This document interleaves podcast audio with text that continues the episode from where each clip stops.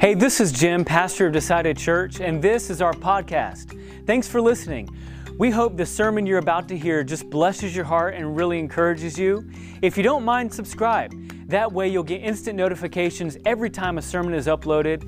And by all means, if you're feeling led to give, click on the giving link and there'll be more directions to follow. God bless. Enjoy the message.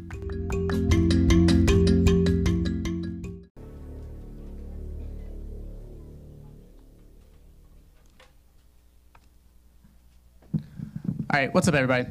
What's up? So, for you guys that don't know me, my name's Clinton Edwards. Um, it's my wife Victoria here in the front row. We have three kids. There's Maggie, Zeke, and Hannah. Um, we've been coming to One Life. I want to say since the end of COVID, but yeah. So like the end of quarantine, so like two-ish years ago. Oh yeah, there we go. Um,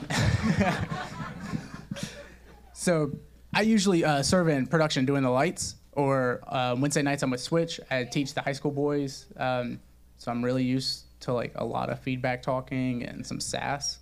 Jim's already covered us over there today, so we're good on that. Um, and if I'm not here, I'm actually a Columbia firefighter. We do 24 hours on, 48 hours off. So like public service announcement, if I'm here, I'm actually a really friendly guy. I'm really tired all the time. Like you can ask Ashley, I drink like four cups of coffee during the course of a sermon. So like I'm a really nice guy. Don't take it that way. Also, like one more public service announcement. If Jim ever asks you to come up and speak, go ahead and go to your Facebook and get rid of any picture that you don't want him to put up. Like when he put his announcement up that I was speaking, he put two up, and one was a wonderful family picture that Amanda Jansen actually took, and one was a picture right after Maggie had shot me with silly string. And he's like, he doesn't care if you know about it. Like he was liking photos from like four years ago. Like he was hardcore Facebook stalking the whole process. So, as everybody knows, I'm kind of said a second ago, like we've been in COVID for the past two years.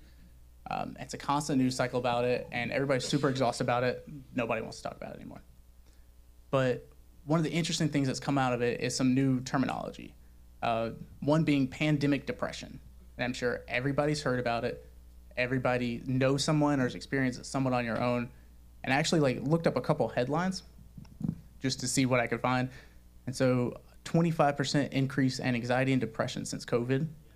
Postpartum has tripled since COVID. COVID causes a spike in teen depression ER linked visits. This one's really strange, but it's a there's been a link between buying guns and depression during COVID. I would argue there's some other political, social climate situations in that one, but there's no doubt that like depression is this hot button issue in society now. We talk about it all the time, it's all over the place. But today we're going to try to look at it through what God would want us to do with depression. Like, what's the biblical viewpoint of depression?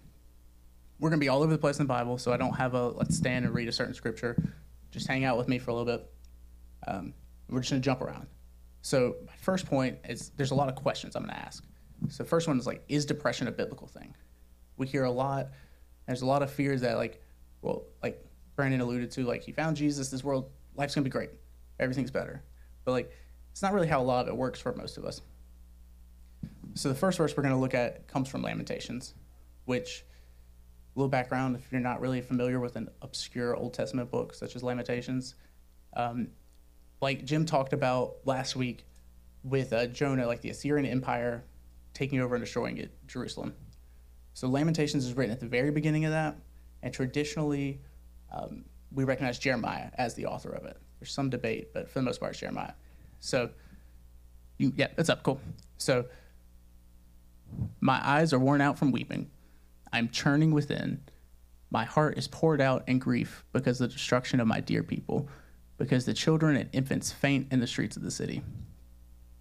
I think it's pretty obvious. Like, there's some severe sadness going on in that verse. I mean, the idea that his eyes hurt from weeping and that his heart's poured out, like there's nothing left in him. This type of writing also gives Jeremiah the nickname of like the weeping prophet or like the sad prophet. So like he's known as the depressed prophet. So you don't have to put it up yet, actually. But next we're going to jump over to uh, Jonah. So I know Jim talked about Jonah last week, but Jonah is my favorite book of the Bible, so I'm going to talk about it again because I have the mic and I have the power right now. So like, there's not really much you can do about it. so, so we all know the story of Jonah. God tells Jonah, "Go talk to Nineveh." He says no, and he runs to Tarshish, which anybody that's familiar with biblical geography, that's so like, yeah, the entire Bible's around the Mediterranean Sea. Tarshish is actually outside the Straits of Gibraltar on the Atlantic Ocean. So it would have been the farthest place he could have possibly run from Nineveh to go there. So he goes to run, massive storm, sailors throw him overboard, giant fish eats him, and kind of forces him back to Nineveh. At that point, Jonah's like, all right, fine, I'll go to Nineveh. And he gives what's considered, sarcastically, the greatest sermon of all time. He literally says, Yet 40 days and Nineveh shall be overthrown. That's it. Nothing else. And then it says, All of Nineveh repents, even down to the cows. So, what happens after this? Like, there's a fourth chapter that people don't even read. So, he gets super sad. He says, Now, Lord, take my life away, for it's better for me to die than to live. And it's weird because you would think he'd be very happy, but a lot of like what Jim said, Assyria was a terrible empire. Like they were killing people in the streets. Hmm. They're not nice people. They're very violent. And Jonah is so upset that he allowed these people to have mercy. In fact, he goes on in this chapter to say like the whole reason he ran wasn't because he was afraid of Nineveh, which is what a lot of people say. Like Jonah ran because he was afraid. He said he ran because he knew God would give them mercy and he didn't believe that they deserved the mercy. All right, so last one, we're gonna jump, and we're gonna talk about Elijah. So where we're jumping in at, Elijah just defeated the prophets of Baal. Um, many of you guys have heard the story. It's he challenges all these prophets to come together to set their altar on fire, to pray to their gods and have their gods light the altar on fire. And he insults them a lot. It's pretty funny biblical insults. And then he actually pours water on his altar to mock them even more, and then prays to God. And his fire burns so hot it burns the altar and the stones under it. So it's a huge moment. There's tons of success. Like hundreds or thousands of people see the power of true God, and then he rounds up the prophets and has them executed for speaking on false gods. So you can go ahead and put it up, Ashley, the next one. So Jezebel, who was the queen of part of the Assyrian uh, Empire, says, Send a message to Elijah. May the gods punish me and do so severely if I do not make your life like the life of the one of them by this time tomorrow, them referring to the prophets that he had killed. Then Elijah became afraid and immediately ran for his life. When he came to Beersheba, there that belonged to Judah, he left his servants there.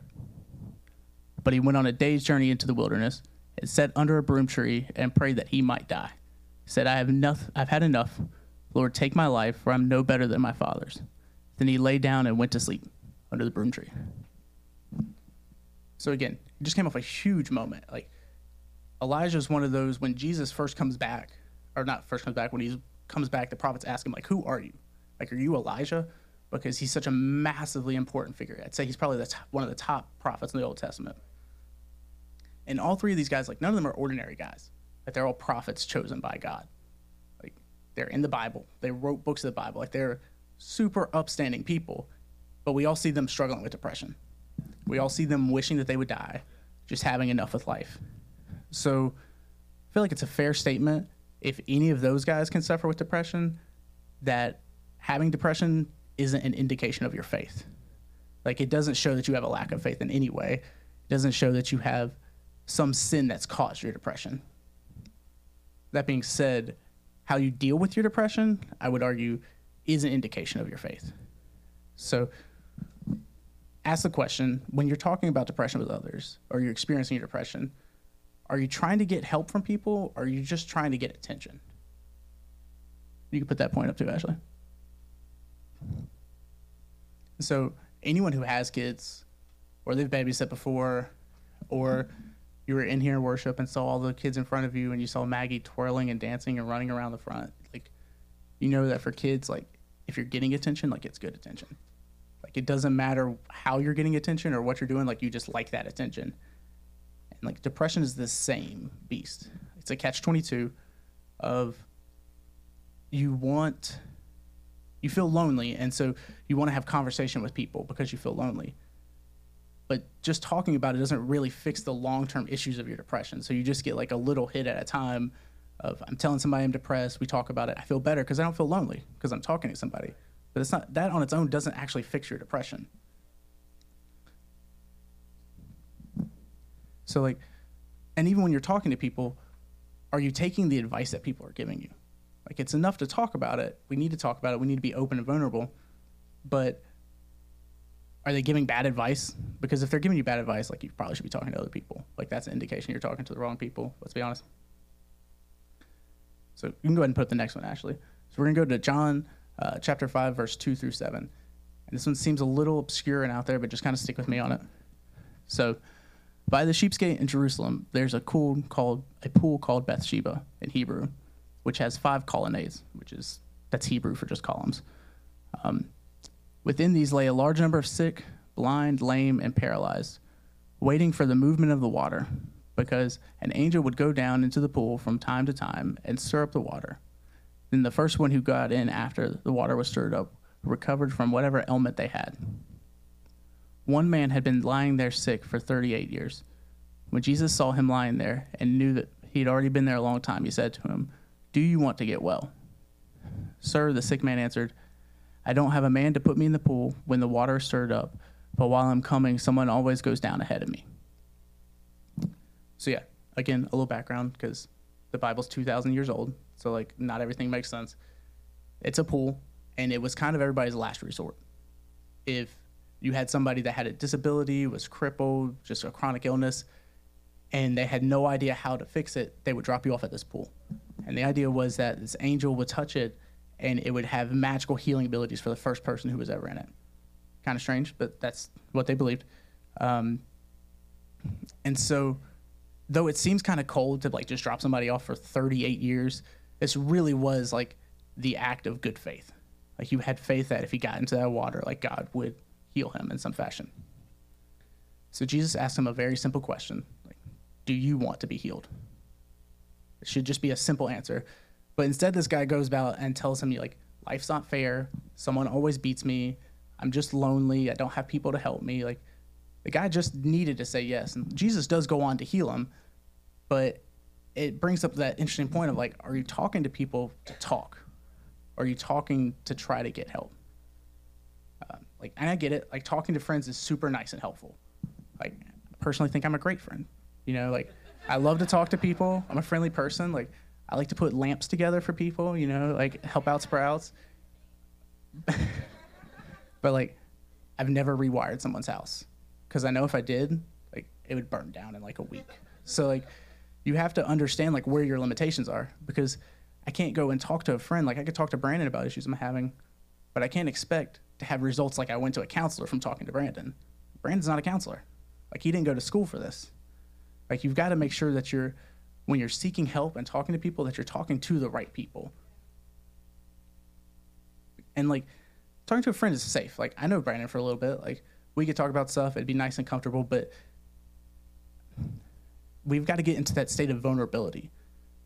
Um, it was said this morning during prayer, the prayer circle, that through being uncomfortable, that's what leads to growth. Like stepping out into that uncomfortable state of nature.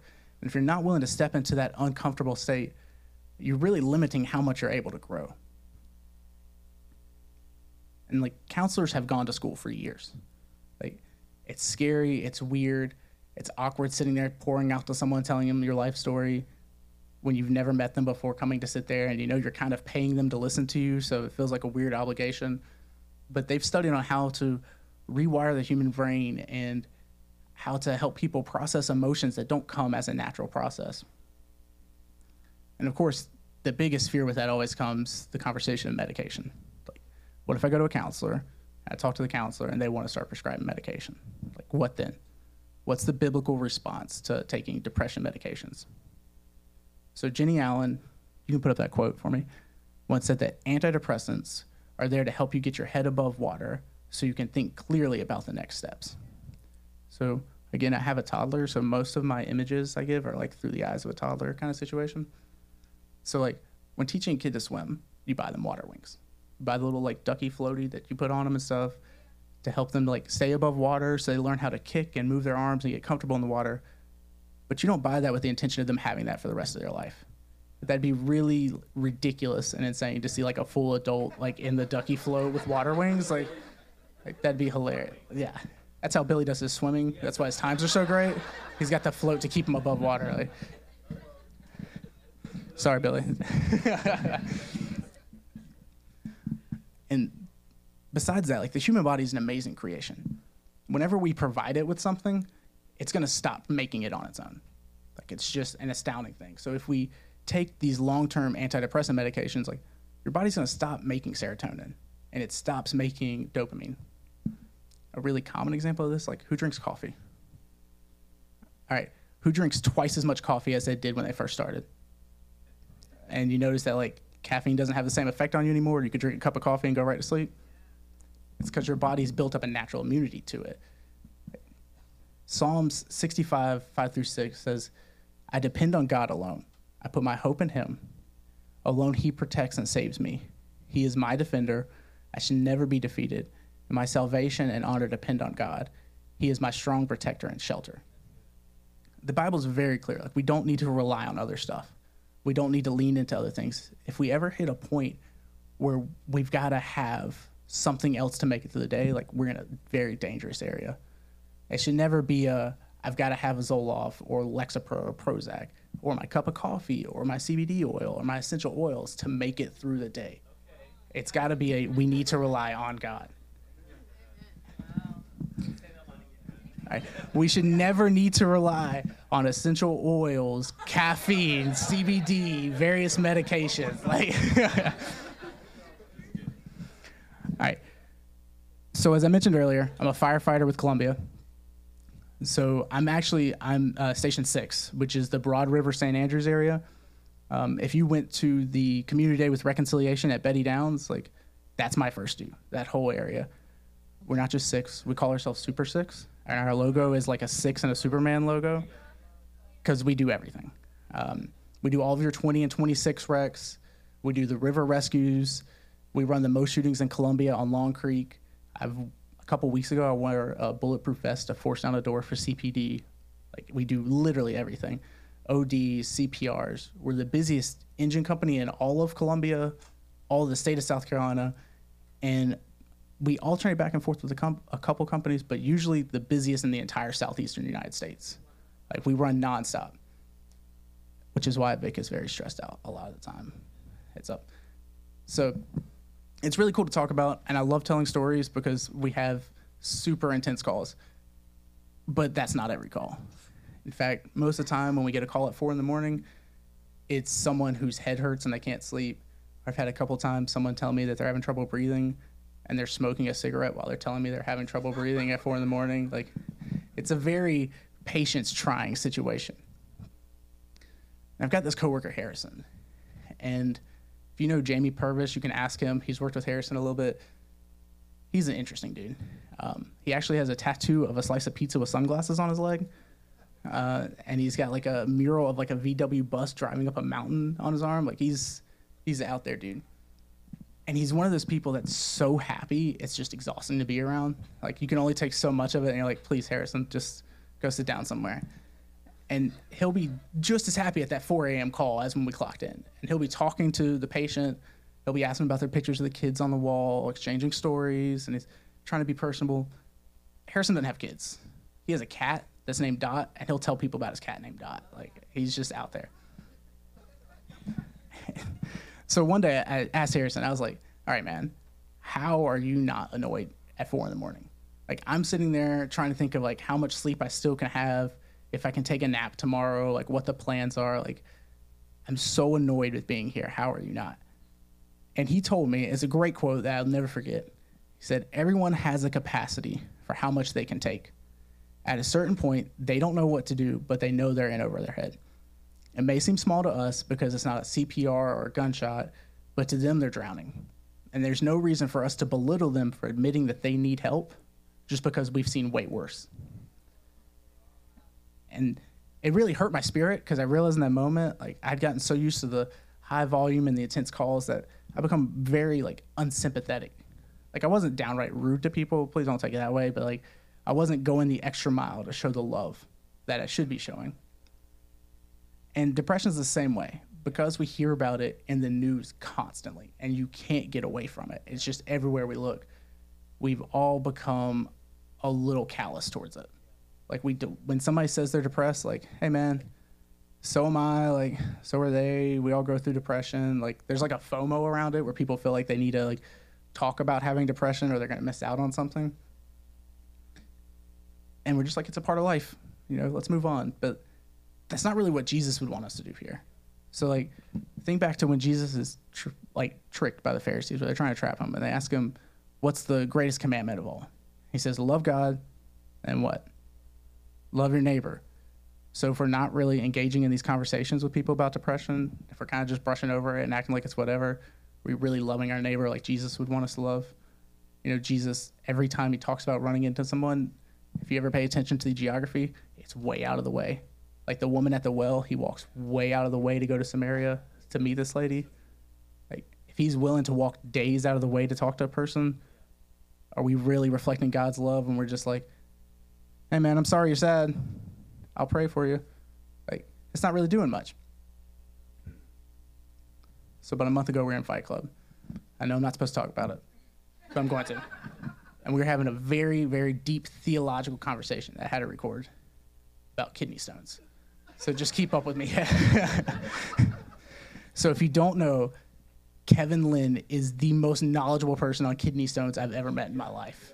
Like it is remarkable. You could talk about where you're hurting and he can tell you like which kidney it's in, what part of your kidney, if it's followed into your urinary tract. He could probably guesstimate like the size of the kidney stone. Like he could tell you how to change your diet and like what the different doctor procedures will do and how it'll affect you.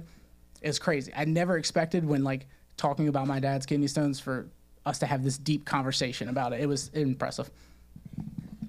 But the thing is like Kevin's willing to help anybody and he'll talk to you about it forever. But that knowledge didn't come free to Kevin. Like Kevin went through years of chronic kidney stones and pain to the point where he just didn't feel kidney stones anymore to have this knowledge that he's willing to share with people. He's such an expert, like he could probably earn some college credit for just like his experience that he has alone. And it really like it resonated with me because we should all be a little bit more like Kevin, like not just because of the beard, but because he was willing to be open and vulnerable with everybody. He was willing to tell people his entire past. And like we need to be more open and vulnerable with people for the sake of helping them, for the sake of trying to move them through their depression. There's this misconception with our testimonies that like your testimony is the story of like how you met Jesus, when really your testimony is a story about how you're trying to be more like Jesus. Like there's never an end to your testimony because you'll never really be there. And so you got to think about it. Like, what if God allowed you to go through some of the depression that you've gone through in your life for the sake of helping someone else? Like, what if there's someone in this room who has the same stems and root causes as what you've had in your depression and you've worked through? What if you're supposed to be open and vulnerable and talk about your depression because it's going to impact the person sitting next to you and help them to make the right steps? And it's something we'll never experience unless we're all willing to hit that level of uncomfortable vulnerability, that uncomfortable that leads to the real growth in life. All right. This is my last thing, and you just got to stick with me with this one. We're going to look back at the stories of Jonah and Elijah. So we don't have anything to put up, so you just got to listen to me. But we both know these guys are prophets. They made it into the Bible. They're big prophets. They both wish that God would kill them. So Jonah chapter 4 goes on, and Jonah's sitting down in the desert, and it's miserably hot, and God grows a little plant that comes up and shades over him. And Jonah relaxes, and it's nice. And the next day, God sends a little worm, and it eats the plant. The plant dies, and Jonah's angry. And Jonah says again, like, God, just kill me. Like, there's no, there's no shade. There's not worth living. And so God condemns him and says, like, you cared more about that plant than the 120,000 people in Nineveh. And that's where Jonah goes on to explain, like, I knew you would give them mercy. They don't deserve mercy. And that's the last we see of Jonah. He's never mentioned again. He's never talked about. We don't know what happens. Like, he could have sat there and just died in the sun right there for all we know. That's it. So in Elijah, on the other hand, Elijah tells God, like, take my life. I'm done. I'm tired of everybody hating me. I'm tired of doing your work and just finding more pain. Like, if that's not a story for like what Brandon was talking about, like, it's because you know God. Like it doesn't make life easier. Like Elijah was considered a top three prophet, and everybody wanted to kill him. Like I don't want to be like that. Like that's terrible. And so God sends this angel down and feeds him. Like he wakes up and there's warm bread back to him and he eats it. And then he goes back to sleep. And then God comes down and sends the angel down again, tells him to get up and to walk to Mount Horeb, which, if you know anything, again, biblical uh, maps, that's where Moses originally got the Ten Commandments. Like it's a super holy place in Christian history. And it's a 40 day walk. So imagine like you're like, man, God, I just want to die. I'm tired of people trying to kill me. And the guy's like, go walk 40 days. Like, it's not going to make me want to live. But that's what Elijah does. Like, he gets up and he walks the 40 days. He does what God tells him to. And on that mountain is this scene where Elijah describes God talking to him as a whisper. Like, he didn't come in the wind, he didn't come in the earthquake, he didn't come in the firestorm. He came in like a whisper on his shoulder. And in this, we see like both sides of this equation. Like, God gave the same love to both the prophets. It didn't matter what their past was. Elijah had been the one who had been blindly following God and doing what he said, no matter how ridiculous it seemed. He poured water on an altar that he was trying to set on fire. And Jonah, on the other hand, literally ran as far away as he could possibly run. And in both of them, we see God giving shade, giving food, comforting them. He didn't discriminate his help just because of what someone's past is. Just because Jonah's been struggling before, he gets less. No, it's the same love. It's that universal love. But then we also see how the prophets reacted. Jonah chose to stay and sit in the muck and sit in his self pity and his hatred for everyone. And Elijah decided, I'm going to get up and I'm going to do what God tells me to do. And has one of his most intimate moments with God.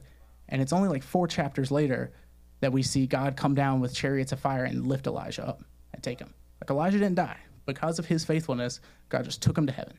He's one of only two people in the Bible for that to happen to.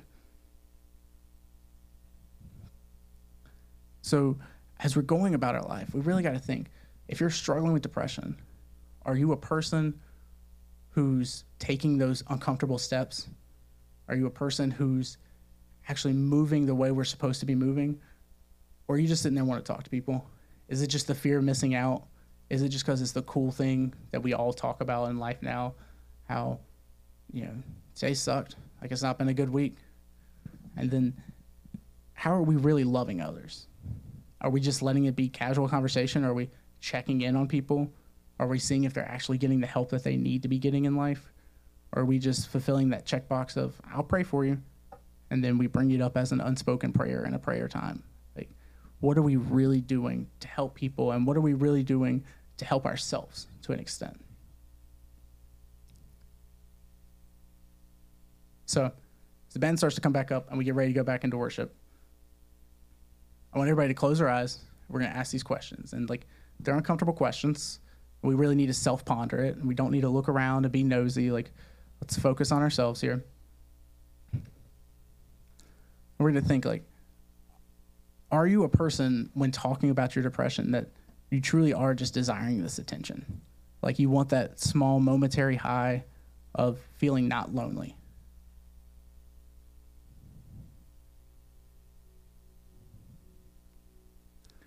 Or are you a person that's just been around so many talks of depression, you're just burned out by it? You don't really care. You're kind of hoping people don't talk to you about their depression anymore. You just want to move through your life alone and not not worry about the others. Like life's hard enough on your own.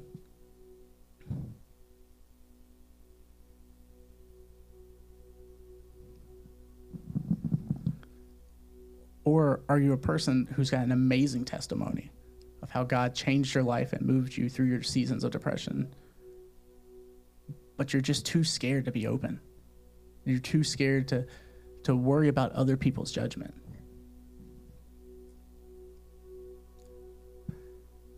Like always, guys, if you want somebody to pray with, we have people in the back with the yellow lanyards. They would love to talk to you and pray for you about any of this. God, as we come before you today, push us, push our hearts. Don't let us rely on our own wisdom in this situation. Let us feel what your answer to these questions are, Lord. Let us know that, you know, our identity isn't in the judgment of people around us.